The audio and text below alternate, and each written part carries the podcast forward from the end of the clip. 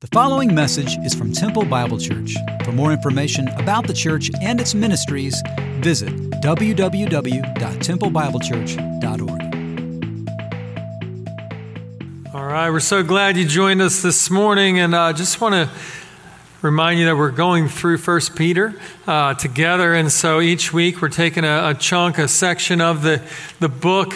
Uh, so today we're going to be looking at First Peter chapter three verse 8 through 17. But as you're turning there, I just wanted to remind you about something that's just started last week that we will continue to do for the next uh, four to six weeks or so is our food drive. Uh, so TBC uh, partners with TISD, and we work together with them, uh, each elementary school in the community. I was able to go visit with each counselor over the last few weeks and talk to them about the opportunity we have to help support families in need. So each elementary school will send us five families, and uh, we will help support them through food and uh, gifts when it comes to Christmas as well. Uh, so make sure you look at the um, different displays out in the lobby and in Creekside and at the Outback. But we also have it online on the hub. We have an Amazon wish list to make it nice and easy for you. All you have to do is order and click, and it gets delivered to us. Uh, but you can also go shop physically. But we love your help. We will help over 50 families this year, which we do every year. And also, if you're a family here that might need help or you know of somebody, make sure you email me because we can also add them as well. So be on the lookout for the food drive, and hopefully you can just bless these families in a crazy way. It's always fun to watch them uh, be able to get all these different items that'll be helpful for them. So, 1 Peter chapter 3, verse 8 through 17 is what we're looking at, uh, living out the gospel. And so, throughout our time in this amazing book of 1 Peter, we've touched on different topics, whether they be holiness or hope, spiritual maturity, salvation, authority, suffering, and uh, marriage last week. The last two weeks have been on some pretty heavy topics and pretty difficult topics, but I know Dave and Chase, they did an amazing job bringing us through those two passages. But today we're going to look at an all encompassing passage, almost like Peter saying, uh, Hey, if I missed you the last few weeks, guess what? This is for you. So we have this all encompassing thing that helps push us to live out the gospel. It's interesting to look at the first word of our passage today in verse 8. He says, Finally. When I first looked at that and kind of looked at it in detail, I was like, well, uh, this is weird because Peter sounds like a pastor who says, like, all right, uh, this is the uh, conclusion, but it's really not. He keeps going on and on because there's actually two more chapters in the book. So this can't be what Peter's saying, even though we pastors do that sometimes. But what he's doing is actually he's saying finally because he's wrapping up the two previous sections that we just studied over the past two weeks. He's saying, if you're one who suffers unjustly, if you're one who's going through difficulty, if you're going through a difficult marriage, all these different things, he's basically bringing these all to a head and saying, no matter what you're going through, you are called to live out the gospel, no matter what stage of life or circumstance you find yourself in. So we have two points today that we're going to look at. One is the encouragement to live out the gospel in verse 8 through 12. So let's check that out. Finally, all of you have unity of mind, sympathy, brotherly love, a tender heart, and a humble mind. Do not repay evil for evil or reviling for reviling, but on the contrary, bless. For to this you were called that you may obtain a blessing. For whoever desires to love life and see good days, let him keep his tongue from evil and his lips from speaking deceit. Let him turn away from evil and do good. Let him seek peace and pursue it. For the eyes of the Lord are on the righteous, and his ears are open to their prayer, but the face of the Lord is against those who do evil. So, as we think about this first half of this passage, Paul, uh, Peter finally, uh, basically gives an overview he gives an overview about what he's about to talk in verse 8. Uh, talk about in verse 8. He says he's talking about unity, sympathy, brotherly love, a tender heart, and a humble mind is what he features. And one of the things that we need to look at right off the bat is these things are impossible on our own. If we try in our own power to ac- accomplish any of these five things, we're going to have difficulty because we just can't do it. We can try and maybe get good at it for a little while, but it's impossible to continue. So it's important for us to see that it, the source of this power is not our own, it's from the Spirit. Verse 9 through 12 takes some time to basically unpack verse 8. And actually, 10 through 12, Peter gives a direct quote from Psalm 34, 12 to 16. So we actually see him quoting uh, the Psalm of David. So we need to remember that Peter's original recipients were going through intense suffering. This was a difficult time for them. They were having such heartache and pain, trying to live out their faith and just being persecuted left and right. So it's important for us to see these commands come out of that. And one of the commands he gives here in this next verse in 9, verse 9, he says, Don't repay evil for evil. See, this is a very personal thing for them. And I don't know about you, but when things get difficult, or when culture or society or the government or whatever it is pushes us, or maybe it's other people that do things that are evil against us, our knee jerk reaction is to respond and to get angry and to speak out and lash out and, and do things that are like, take the gloves off. It's time. Let's go. Now, there is time for that, depending on the circumstance. We saw Jesus do that a few different times. But for the most part, Jesus lived out in this way this humble mind and this gracious spirit. It wasn't always looking for a fight. It wasn't always getting back at someone, repaying evil for evil. Now, you have to realize that as you live your life, you're taught something different. Our world teaches everybody, including myself, all of you, it teaches us to really get back at people. Whether it's through sports, you know, you got this offensive lineman that pancakes this defensive lineman, and he's going to get back up, and what's he going to do? He's going to beat him next time. I'm not going to stay on the ground. I'm going to come back at you, right? It could be in sports, it could be in education. You know, you get knocked down, you get back up, and, and you, maybe you got hurt by a professor or whatever, and you're going to come back and, and get back at them, and, and I'm going to show them, right? And so, in our society and, and just at large, in our, our experience, oftentimes we're taught something different. But we realize that that's not brotherly love as seen in verse 8 throughout Scripture.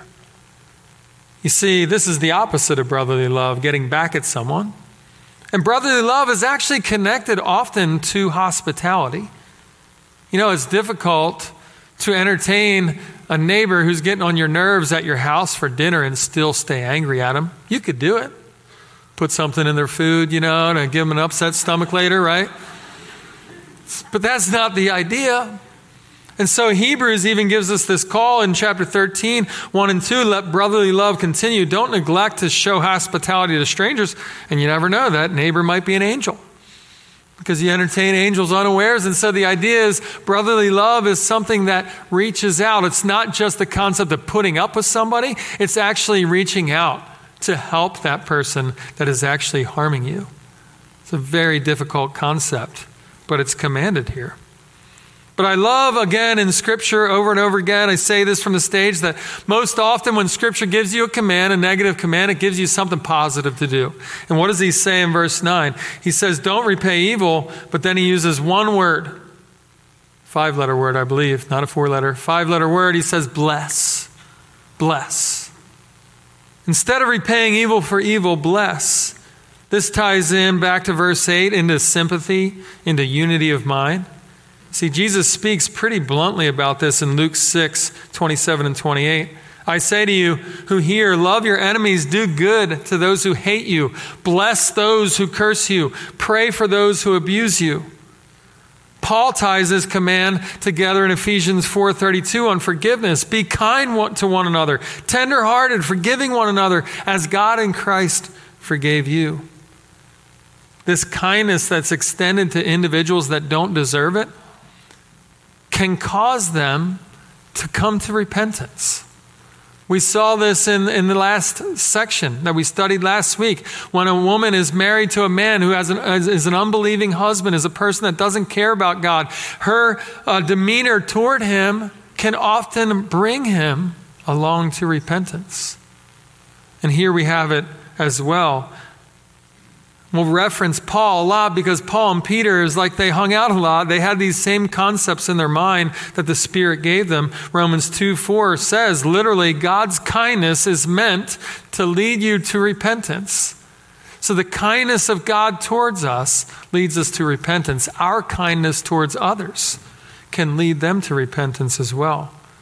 And once again, this isn't an easy command. Don't repay evil for evil, but it's possible. So, what motivates us? What inspires us? What enables us? Well, the church answer is a great one, the Sunday school answer Jesus. Jesus did it. He was paid evil left and right, and he didn't repay evil in return. And because he did it, we now have the power to do it through him and through the Spirit that lives inside of us. So, verse 9, as we bless, it's interesting, it says we obtain a blessing. Now, this is kind of a hot button issue the fact that Peter connects action with reward. But if you study Scripture, it shouldn't be surprising. Rewards are all over Scripture. There's blessing for different things, and it's listed very clearly. But some of us uh, have gotten confused on this issue. We've embraced this idea that just because we give a certain amount of money, just because we give a certain amount of time, just because we have these actions, we should instantly be rewarded physically whether it's money or whether it's something in our, our, our house or whether it's a new car or whatever it is, fresh J's, I don't know, whatever it is that you like, that's what you should be re- rewarded with. And that's not the case. The rewards and the blessings oftentimes are not physical. If you look throughout 1 Peter, you can see this. 1 Peter chapter 1 verse 8 says love Christ and you'll have unutterable joy. 117 you have a holy life with fear you avoid God's discipline. Chapter 2, verse 19 and 20, you trust God in suffering, you get God's approval. Chapter 3, verse 7, you live considerate with your wife, your prayers are not hindered. Chapter 5, verse 9 and 10, you resist the devil, and you have God's restoration and strength. So it's not the heresy of the health and wealth theology but instead it's striving for something different. It's showing that you're becoming more spiritually mature to understand that these blessings aren't always physical blessings. Oftentimes they're blessings that are deeper than that. They're eternal blessings that can't rust or destroy, right? They're special blessings that we get to keep for all eternity. Verse 10, he challenges us to keep our tongue from evil and our lips from deceit. Man, we could spend all morning on this one. The challenge for us is how we speak. And I know for me, I've always been quick to jab back. The youngest of four kids, I've always had to have that little, set, you know, statement, you know, just to rip somebody back, you know, that's trying to get on my nerves or trying to put me down. And oftentimes I'm quick to speak, but here we're called to keep our tongue from evil, our lips from deceit. And the only way, again, that this happens is if we abide in Christ on this scripture Bible reading plan, and just yesterday was John 15 that has the word abide in it like 8,000 times in case you miss it the first time. Abide, abide, abide, abide. The only way that you can live this out, the only way you don't repay evil for evil, the only way that you don't speak, you know, speak words of deceit and lies and, and just difficult things to people is by abiding in the vine. You are the branches. You die without the vine. And here we are challenged to keep our tongue from evil. But to me, it also ties in back to verse 8, again, that shows a tender heart. Different concepts here that he's expounding on. So, the initial glance uh, for me in the words tender heart, they don't really sit well with me. Because I, I don't naturally say those things. I, I didn't grow up in a, in a tender-hearted family, you know, growing up in Philadelphia where I did. It was just one of those things. You, you had to be a little bit tougher, you know, you had to have some thick skin. And so uh, the idea of tender heart, I don't talk to my boys that way. I got eight and 12-year-old boys, and I'm not like, now, Noah, you really should have a tender heart toward your sister. Now, I probably should say that, but I just am not naturally inclined to speak that way. So when I thought about it, I thought, man, this is kind of soft, you know, it feels kind of soft when it comes to my thoughts. And, you know, my wife and one of my sons is actually, they would say, gifted or maybe cursed with empathy, high amounts of empathy. And opposites attract. So for me, that's not it. I'm not, and God has done a work in my heart, and the Holy Spirit has pushed me toward that. But it's not natural at all. And so for us, when it comes to being tenderhearted, it's not soft.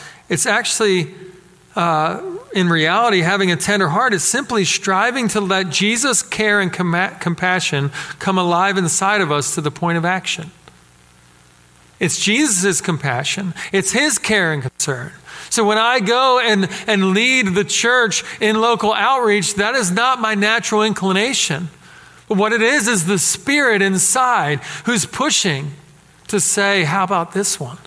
What about these people? What about this one in need? And it pushes us and gives us a tender heart.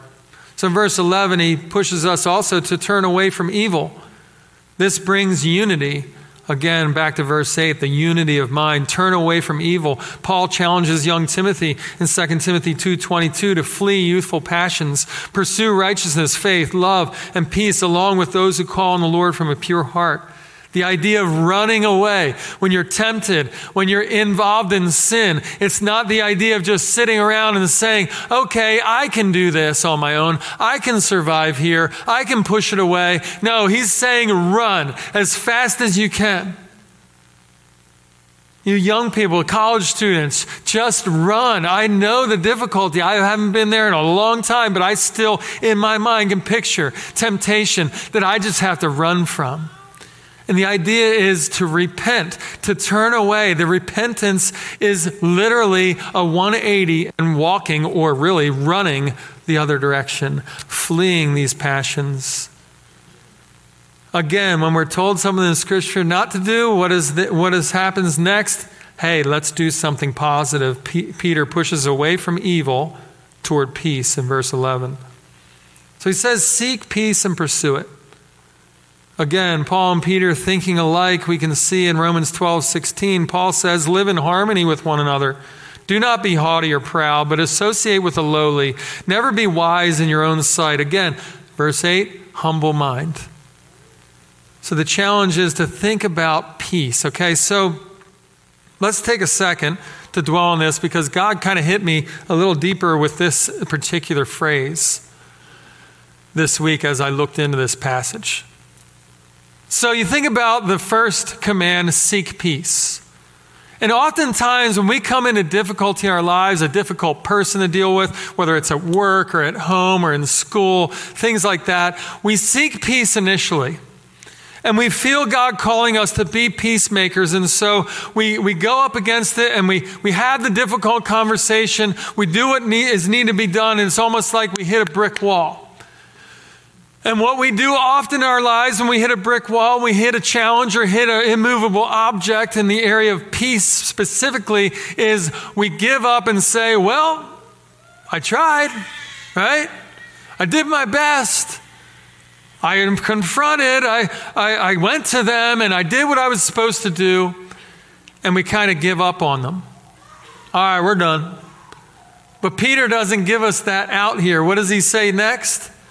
Two words that have annoyed me all week pursue it. Seek peace and pursue it. So that's an interesting concept to think about pursuit. And one thing that came to my attention because uh, over the pandemic, I got into this show. And some of you have seen this show. It's called Alone. And it's one of my favorite shows. They, they take people, 10 different people, and uh, they drop them in the middle of the wilderness. And it's not like those other reality shows where they have a camera crew so they're not really alone and they're not really in danger. Uh, this is where they drop them with cases of their own cameras and they film themselves living in the wilderness with wild animals, including bears and other, other creatures out there outside their tent at night. And they have one button they can push to get out. And so that reminded me of this, this pursuit, because uh, again, watching this show, spoiler alert, spoiler alert uh, so I'm going to mention about this guy, and if you're watching this season, I'm sorry, I'm going to ruin it for you. Plug your ears. Uh, basically, is this guy named Roland Welker, and he's this just crazy mountain man, you know, just leading expeditions for hunting and things like that. And he gets on this show. And uh, the challenge of the show is to survive as longer than anybody else. But you don't know who else is out. You don't get an update and say, oh, five people dropped out, only five left. You're almost there. Nobody tells you anything. So you're sitting there in the wilderness wondering if you're going to win. And the only way you know you're going to win is if you get tapped on the shoulder and they say you won. So this dude is trying to make it. He's, he's pursuing this dream and this goal. And he's a big guy and he needs a lot of food and he needs a lot of calories. So he's at a point where he's just surviving on frozen berries that he collected and kept in his stash over here. And that's not going to get the job done. And he talks about it. And it's interesting dialogue in people's heads when they're just sitting there alone in the wilderness. And he says, I got to get meat. I got to get meat. If I don't get meat, I'm not making it. And he's like, the only thing I need to get is a musk ox. I didn't know much about musk oxen uh, before, but apparently they're really large. 750, 800 pounds. And he has a bow and arrow, and he's like, All right, I'm going in. I'm going to get this thing. And he sees one from a ways away, shoots it, and hits it. But it's 750, 800 pounds. It's not going anywhere. Just, oh, I got a little wound here, and he keeps running.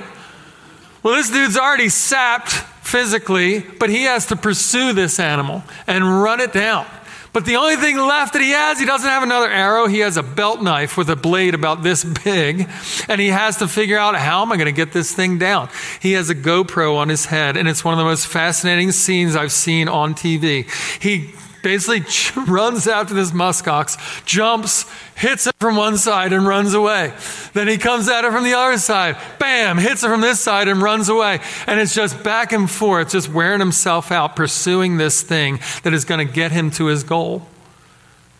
And eventually the thing falls over. It's almost dark. He's two miles from his camp. It's snow and ice everywhere. And he has to cut it up, quarter it, get it ready to bring back. So it goes through a whole dilemma, and what he does is he covers it in branches to mask the scent, and he brings what he can, a big old leg on his shoulders, two miles back to camp in the dark. And over the next few days, he goes 40 miles back and forth, taking this meat back to his own natural freezer he built. And you know what? Again, plug your ears if you're watching this show. He won. A million dollars this dude won. But he did it at great cost to himself with great pursuit over this meat that helped him survive. Now, here's the thing this story was a long one and it had a purpose. It wasn't just random because I liked the show. Okay? It has a purpose. The idea of us seeking peace is like the people that are losers on the show that literally, I've seen them, they just bow out the first day because they heard a bear outside their tent. That's how we look when we stop with the seek peace. But instead, Peter's saying, no, pursue it. Run after it. Go through the wall. Keep praying for that person. Keep pursuing peace. In that, you live like Jesus lived and you see results. And sometimes you may not see results, but you're still called to pursue peace. So Peter wraps up this section in verse 12 by revealing the character and justice of God. The eyes of the Lord are on the righteous, his ears are open to their prayer, but the face of the Lord is against those who do evil. I don't know about you, but I don't want the face of the Lord against me. We looked at the end of the passage last week that literally says husbands can hinder their prayers by treating their wives in an inconsiderate way. So there are times where we literally hinder our walk with God because of the things that we do or we don't do. It doesn't mean we lose our salvation. It doesn't mean that God just abandons us, but oftentimes we can have sin get in the way of our communication with God, and His face is against us. So we've seen elements and encouragement of living out the gospel. Now let's look at the effects of it in verse 13. Now, who is there to harm you if you are zealous for what is good? But even if you should suffer for righteousness' sake, you will be blessed. Have no fear of them, nor be troubled, but in your hearts honor Christ the Lord as holy, always being prepared to make a defense to anyone who asks you for a reason for the hope that is in you. Yet do it with gentleness and respect, having a good conscience, so that when you are slandered, those who revile your good behavior in Christ may be put to shame. For it is better to suffer for doing good, if that should be God's will, than for doing evil. So he starts with a rhetorical question Who is there to harm you? And if you're a person reading Peter's words back then and he says that, you're going to have a list a mile long. Who is there to harm you? Hello, Peter. Do you see who we have to deal with? This government around us that's persecuting us, throwing us in jail, hurting, and even killing our family members? There's lots who can harm us, Peter. So, what kind of ridiculous question is that? Well, what he's doing is he's pushing them to consider really no, who can harm you? You can go to the end of physical harm, and he wants them to go to the end of that and see yes, what if it ends in death? Did they really harm you? Because if it ends in death, guess what? You get to be with God forever. You get to be in the presence of Jesus. So, what he's saying is, no one can harm you. No one takes you out of my Father's hands. You are in his presence. Nothing can harm you. We're reminded of this in chapter 2, verse 19 of this same book. This is a gracious thing. When mindful of God, one endures sorrows while suffering unjustly. You are receiving grace when you suffer. You are experiencing God's power when you suffer. No one can harm you. And then he goes on to say, You will be blessed. Again, a concept of blessing in the same passage here. And he's not talking about physical blessing, monetary blessing. If you look at verse 14, look at it closely at the end. You will be blessed. And what does he say next? Have no fear of them, nor be troubled. So you're blessed with less fear. You're blessed with less worry as you trust in God through this time. Why? Because of who you belong to. Jesus. You're blessed with less fear, less worry, worry, and the ability to go through this. He also points out in verse 15, but in your hearts, it's interesting. He says, In your hearts, honor Christ the Lord as holy. It's important for us to see he's not calling for this shallow faith, this surface faith that can't make it through suffering and difficulty. He's talking about the depths of who you are, honoring Christ in all you do that they can see your righteous life. And he gets into that in verse 15 with most, one of the most iconic statements that we can read in the New Testament always being prepared to make a defense to anyone who asks you for the reason for the hope in you. So I, I got to thinking about that a little bit a reason for the hope. And it brought me to be thinking about my mother in law and my dad. So, my mother in law, she went through a tremendous battle with cancer. It just, just sprung on the scene quickly and literally in six months passed away a few years back. But in the process of this suffering and in the process of her going through this difficulty, I could see hope that she had in Christ, hope that she shared with my kids, hope that she shared with her coworkers as she really faced, barring a, a, an amazing miracle, a death sentence. My dad, who, who went through a heart attack at 55 years old, right after we got married, and we fly up to see him from Miami, where we were living, and we go up to see him, and we're in that hospital room, and uh, the, he's in that bed with all these tubes coming out of his, his body, and I hear nurses talk about his hope. I hear doctors talk about how he just keeps telling me about Jesus while he's sitting there, laying there in a hospital bed.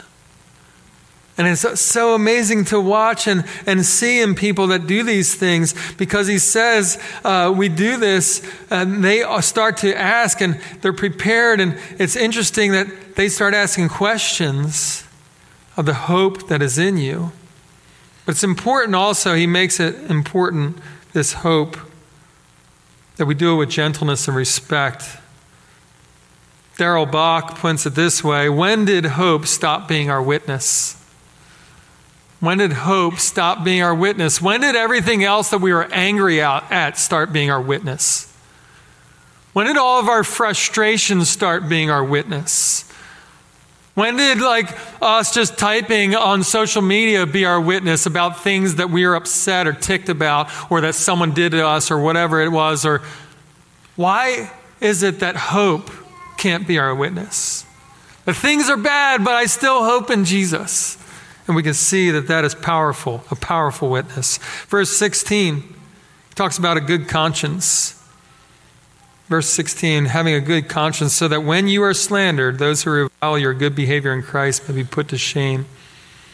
See, when you suffer in a godly way, it brings a good conscience. Oftentimes, when we suffer, I know for myself, I lash out or I get impatient, I get angry easier, even at little sufferings in life. But that's not the response we're called to. We're called in a good conscience to suffer well. And then it actually hurts our enemies in a way, it puts them to shame. This concept of suffering well can also be seen in Philippians 1 12 to 16, where Paul says, You know, I've been chained to different soldiers in and out all throughout the night and day. And as they come in, guess what they get to hear? Jesus. So here's Paul writing a book, a letter uh, to the church of Philippi, and saying, This has produced great things because the soldiers now at least know of Jesus. So Peter guarantees you're going to be slandered in suffering. Reminds me of Job and his friends, right? The enemy comes at him. And his friends come to sit with them, and they sit quietly for a little while, which we'll talk about later, but sit quietly. But then when it's their turn to speak, man, wow, great friends Job had. See, this, there's a cultural lie out there that you can escape suffering. Maybe if you do certain things, then you escape it, but the reality is you can't. So we're reminded that because of how you react, God is glorified and shame comes to the enemy. But in our suffering, we're often pulled toward anger, resentment, pain in the sense that we acted out in a way that doesn't honor God. So when it comes to suffering, maybe we could take a moment because I was hit with this this week, and maybe some of you can learn from this as well. How do we help or hinder people who are suffering? Candace brought this up to me. My wife said, uh, Here's a good concept you might be able to share. And it's the concept of sitting Shiva. It's a Jewish concept. And what happens is when someone goes through a loss or difficulty and they're suffering, friends and family members come to the house and they sit for seven days, 24 hours a day. And they come and sit and they might help here and there, uh, prepare a meal or something like that, but they don't say a word about what's going on. They're quiet. That sounds really difficult for me. I don't know about you, but to not say anything for seven days, this is the command they're given. They're not offering a solution, just sitting and offering their presence. A commentary uh, that I read pointed to this statement. He says, Anyone who has spent time with a suffering friend knows how hard it is to remain present without trying to give answers. It is excruciating to suffer silently with a friend who must uh, rebuild life piece by piece without any certainty about the outcome. Our instinct is to investigate what went wrong and identify a solution. Then we imagine we can help our friend eliminate the cause and get back to normal as soon as possible.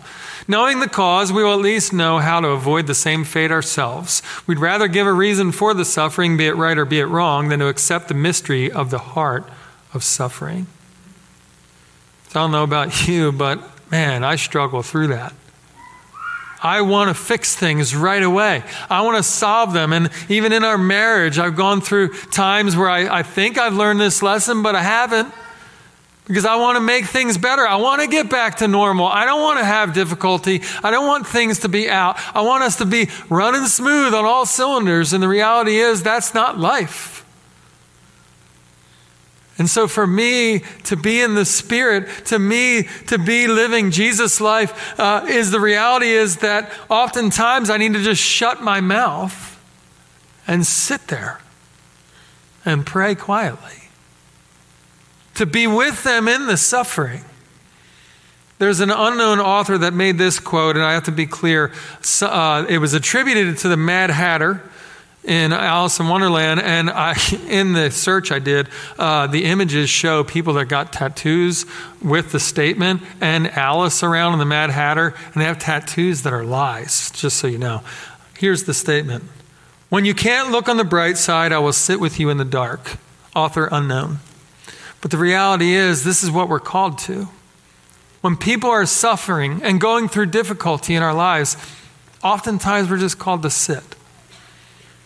Now, does God people put, put people in our lives that can give us a word of encouragement and instruction and point us in the right direction? Yes. We're not just sit there forever. But I know if you're like me, a lot of you may be the same, where you just want to speak instead of sit. Now, also for those who are suffering, it's also important for us to remind you that it's not good to suffer alone. You are not meant to suffer alone. You're meant for community. You're meant to be with people who can encourage you and pray for you. But he says in verse 17, he kind of wraps it up here and says, It's better to suffer for doing good. And it's God's will than for doing evil. Chapter 2, verse 20 says, This is a gracious thing. Again, when mindful of God, one endures sorrows while suffering unjustly. Again, we're reminded of that. That we're called to suffer in a way that's different. And sometimes, not sometimes, most of the time, this is exactly where we need to be. So, in conclusion, we have observed various ways to live out the gospel. We've seen unity, sympathy, brotherly love, a tender heart, a humble mind. We recognize that we cannot do it on our own, it's impossible. But we have come to an understanding that living out the gospel guarantees us times of suffering. It's a guarantee. But here's what that suffering does it reveals God's unity, sympathy, brotherly love, tender heart, and a humble mind. Let's pray. God, we are thankful for your word that convicts us. Sometimes it's painful to hear things that we need to hear, but it's important for us to sit in it and realize there needs to be a change. So I pray for those who are acting in a way contrary to Scripture, repaying evil for evil, cursing instead of blessing, getting angry instead of being patient. Lord, convict us and allow us to have time even now to confess that to you. Lord, for those that don't know you, have never trusted you, help them to know that as they confess and get things right, that you're willing and able to forgive. Lord, for those who are suffering, Lord, that you will just allow them contentment in the suffering, to realize that no, no one or nothing can harm them, ultimately. Lord, for those that, of us that have suffering family and friends, coworkers, that we will have wisdom sometimes just to be quiet. For those who are suffering, that they won't suffer alone, that they will look to those around them for encouragement and strength. We praise you for the time we have to be able to stand and sing together of your goodness and be reminded of who you are. In your name we pray. Amen.